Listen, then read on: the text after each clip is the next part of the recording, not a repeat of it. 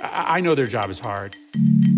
I know that these guys are in it for the right reasons and they're dealing with the sort of bruising cadence of Trump's uh, comments every single day. Uh, but they don't seem to be connected to reality any longer. And that is very, very disturbing. Hello, Pulse Check listeners. This is Dan Diamond, and welcome to our special Pulse Check series on the coronavirus outbreak and the nation's response. Today I'm in conversation with Senator Chris Murphy. All right, I'm recording. The Democratic senator from Connecticut, who on Wednesday morning grilled Trump administration officials on their handling of the COVID 19 response. We talked about what he learned from that hearing, as well as his deeper concerns about the effort to strike down the Affordable Care Act in court, an effort that the Trump administration has supported. Here's that conversation. Senator Chris Murphy, welcome to Politico Pulse Check. Uh, thanks for having me. You just grilled top administration officials in a Senate Health Committee hearing about the COVID 19 response. And when I say just, I'm catching you right after stepping out of the hearing room. What do you think you learned from that hearing? Well, listen, it's a mess out there. And I just think many of these public health leaders are in a bubble. You know, they do not understand how this ever changing guidance, this constant political interference from the White House into public health decisions uh, is creating an absolute nightmare for the people on the ground. Uh, in Connecticut, uh, every time I'm back, I'm spending time with uh, public health leaders, and they don't know who should be tested and who shouldn't. Uh, they aren't getting enough funding to set up tracing programs. They don't have clear guidance on how to get ready for a vaccination. They hear one thing from President Trump, they hear another thing from Redfield, then what Redfield says changes, and then it changes again. Um, this is why the pandemic is advancing. This is why the virus is winning. Um, and I was really worried by some of the things that I heard today from Dr. Redfield. He's under this illusion that the guidance he had sent out in August, which clearly said people shouldn't get tested if they're asymptomatic, actually said people should get tested if they're asymptomatic. And so I know their job is hard. I know that these guys are in it for the right reasons and they're dealing with the sort of bruising cadence of Trump's uh, comments every single day, uh, but they don't seem to be connected to reality any longer. And that is very, very disturbing. And another reason why we need to get this crowd out of the White House, out of the CDC uh, as quickly as possible. In your hearing uh, questions, you really leaned into the issue of heart risk from COVID 19, and specifically whether people who suffered from COVID 19 could become pre existing conditions. It's, I think, part of the ongoing effort by Democrats to really link the pandemic and the fallout to the Affordable Care Act and the risk of the ACA falling away in, in a court battle. How strategic is this by Democrats to make this the the point of attack when you're grilling administration officials? Well, it, it's not strategic, right? It's reality. I mean, the fact of the matter is that, as Dr. Fauci said in answer to my question today, uh, we know enough about coronavirus to know that it very likely uh, becomes a pre-existing condition. That there is enough evidence that it can create uh, inflammation around the heart, such that insurance companies are going to label it uh, as such a pre-existing condition. Uh, and what we know is that uh, the s- Republicans are attempting to stack the Supreme Court uh, with an anti-ACA majority, such that by the end of the year, the Affordable Care Act could be gone and all the protections that come with it. Uh, insurance companies are going to take advantage of that, and they are certainly going to raise rates on anyone who has had a COVID diagnosis, and they're going to be very interested in getting everybody tested so that they can find out whether folks who are asymptomatic also need to have their rates increased as well. So, you know, I, I mean, I understand that it's 45 days to the election, and so everything sort of gets colored by politics, but this is just what's going to happen. Uh, if the ACA gets struck down, COVID is going to be a pre-existing condition, and everybody who has it is going to see their rates increase if they can even get insurance in the first place. Well, let me ask my question a different way because I noticed that you leaned into the connection with the Affordable Care Act. Your fellow committee member, Senator Tim Kaine, was making a similar point. Democrats across the Senate and the House have come back to this again and again the risk of ACA repeal. Is this something that the Democrats have gotten together and said, this is the message we need to lean into? Did you come to this on your own? You're someone who's talked a lot over the past months about the risk to the ACA. Well, we obviously talk to each other. Uh, and we have all come to the decision on our own. And thus, we have come to the decision collectively that uh, President Trump and Senate Republicans are trying to ram through a nominee before the election because there is a case pending right after the election that will allow them to finally invalidate the Affordable Care Act. So it, it, it, doesn't take a lot of strategic nuance to understand what's happening here. They couldn't repeal the Affordable Care Act through the legislative process. Now they have the chance to do it, and they've got to move fast because the case is about to be heard right after the election. Do you think that this is the best way for Democrats to try and stop what's going to happen by pointing out the risk to millions of Americans? Do you think that will lead some Republicans to change their vote, honestly? People told us we couldn't stop the repeal of the Affordable Care Act, that it was a fait accompli, that, of course, Republicans having won the majority in the Senate, the House, and control of the presidency, would do what they had been promising to do the entire time they were in the minority. They ended up not being able to repeal the Affordable Care Act. And the reason is that the people wouldn't let them. There was enough pressure on the Senate in particular uh, to stop senators from voting for repeal. Um, this is another repeal debate. If President Trump gets his selection put onto the court, the Affordable Care Act will be repealed, period, stop. And so the consequences are no different than the debate that we had in 2017. And thus, I think it's reasonable to believe that perhaps the outcome won't be different. Now, we have less time because they are going to ram this judge through before the election but the stakes are exactly the same.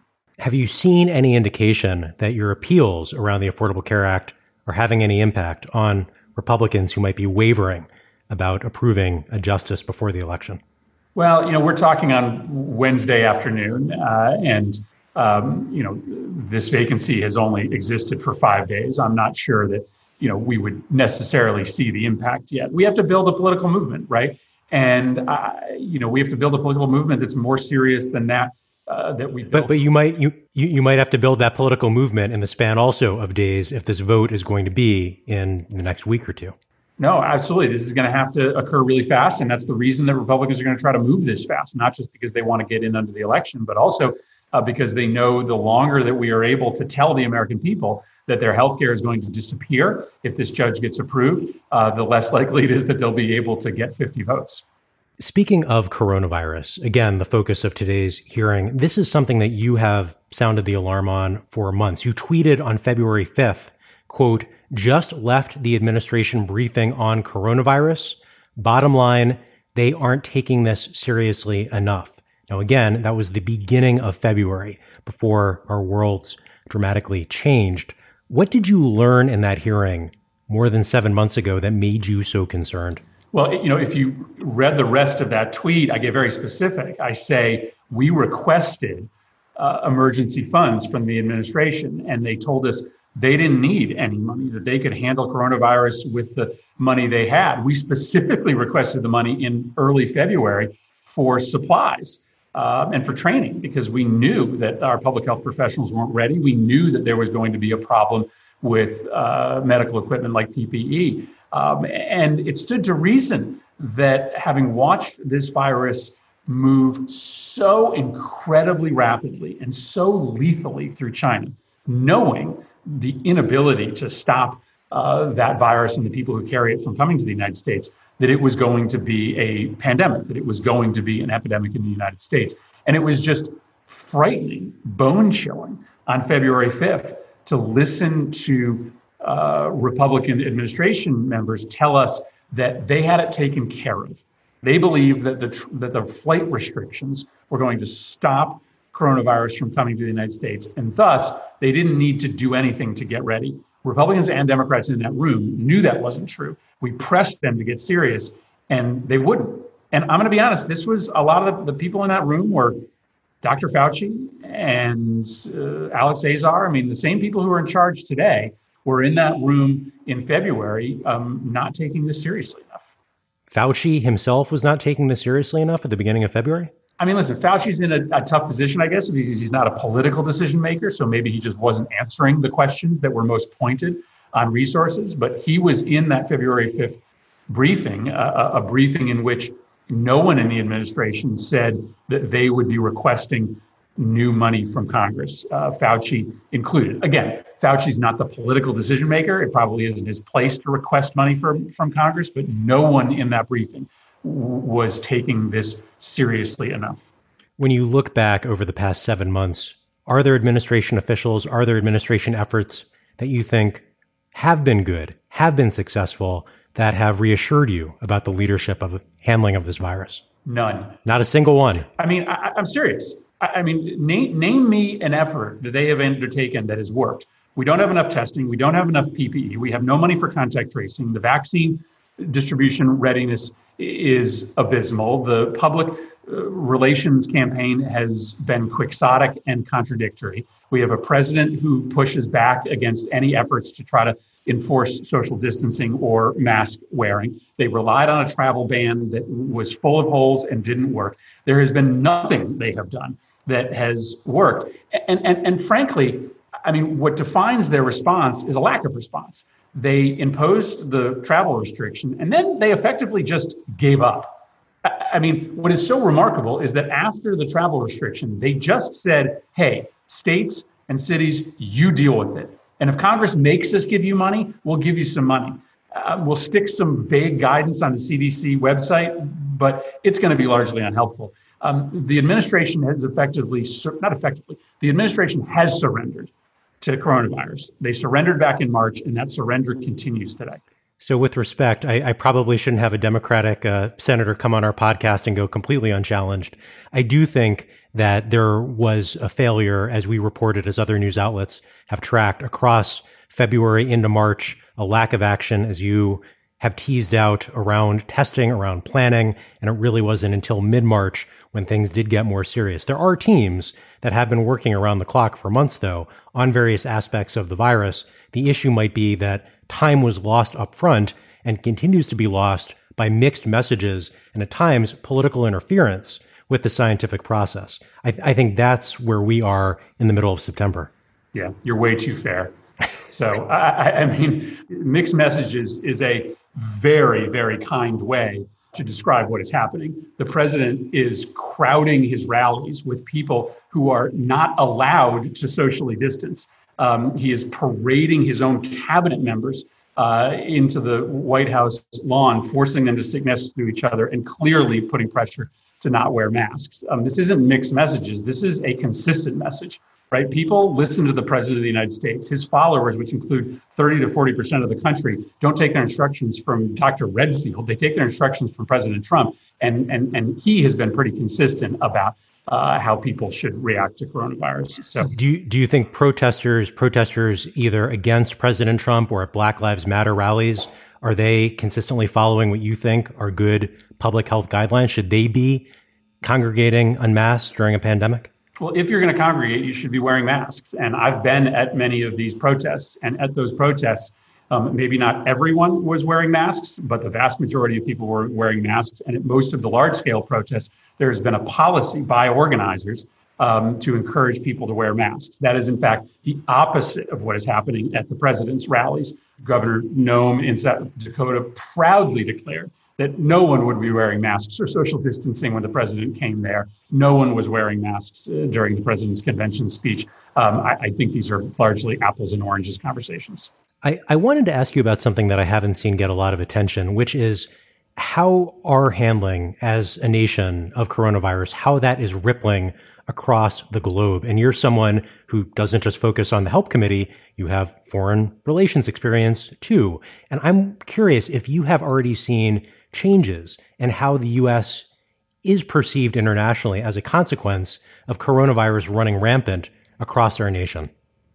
Well, we are now the sick child of the world, uh, right? We can't travel anywhere. Our business people can't travel anywhere. And so our inability to solve this crisis has greatly weakened us. And the benefit to China is twofold. Um, and China is the primary beneficiary, but there are other beneficiaries as well. Um, first of all, China and, other autocrats are trying to spin this narrative that democracy is dead, uh, that it is ineffective, that it is broken beyond repair. Uh, and well, America will never consider doing the kind of things that China did in order to get this virus under control.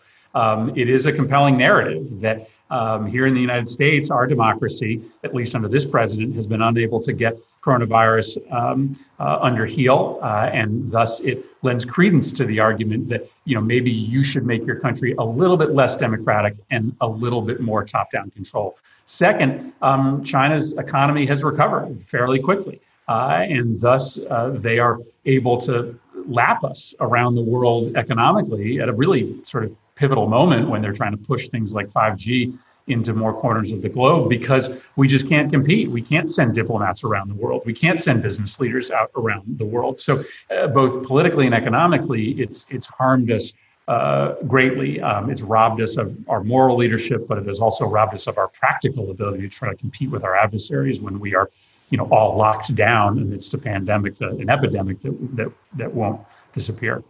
So to paraphrase, uh, it, it, sounds like the irony is that a virus that came out of China, that China ultimately handled better than we have, may redound to China's benefit, even as we're struggling to get COVID under control.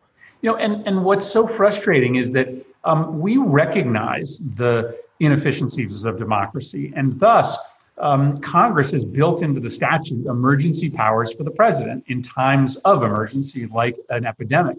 And well, it may seem kind of inconsistent for somebody like me to be calling on this president to exercise more emergency powers. I have been consistently because you cannot beat uh, a virus of this size without um, having national policies like national mask wearing mandates or more stricter national guidelines on business and school closures or the federalization of the defense production uh, or the, the, the, medical supply chain. So, you know, we actually did give the president the ability to cure for the inefficiencies of democracy. It's just that this president chose not to accept those tools.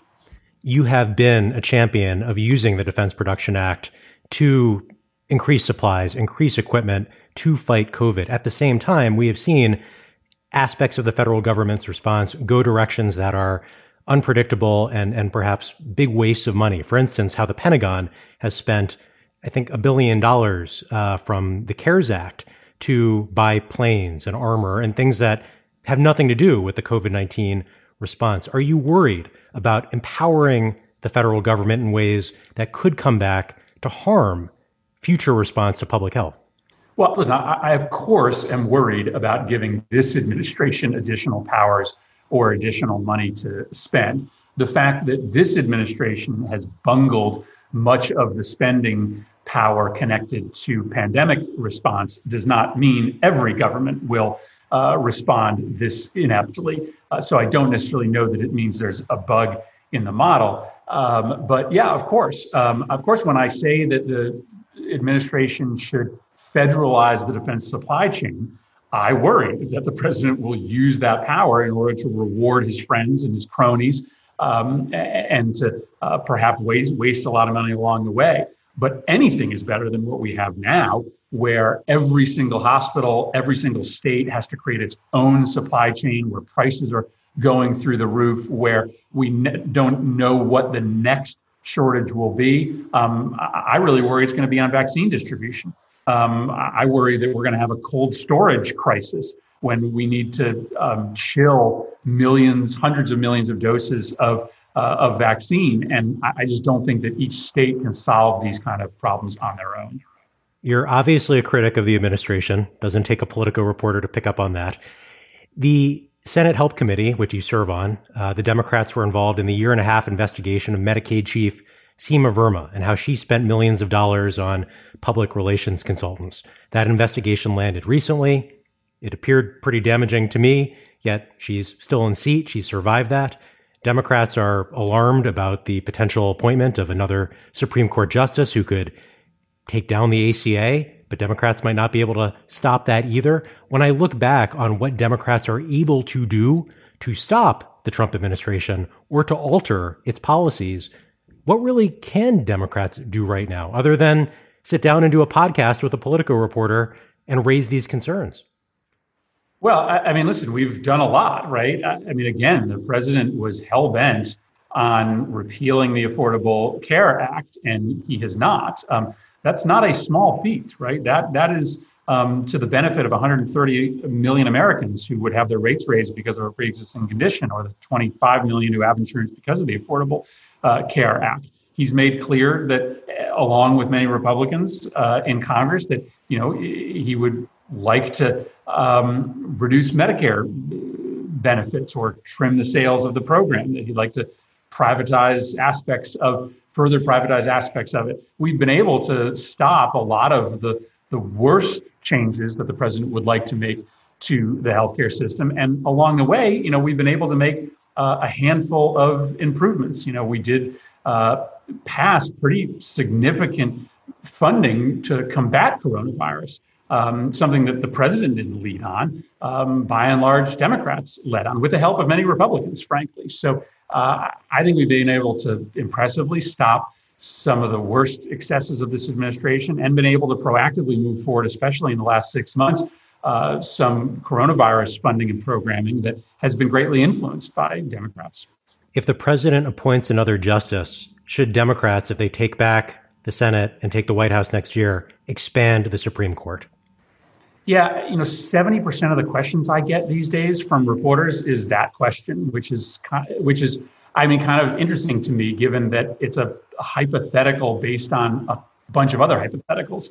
Um, I don't know. Uh, so, should I come back in two weeks if there's a new justice and ask you the question again? No, come back in January when Democrats have won the Senate and control the presidency, because that question is moot uh, unless we win a whole mess of elections in November. And so, you know, I, I think my focus is on trying to you know muster a political movement to defeat this nominee and then um, winning as many elections as we can. One one other question I have. So you're critical of the administration's response. You grilled officials on potential meddling in uh, what the CDC has worked on.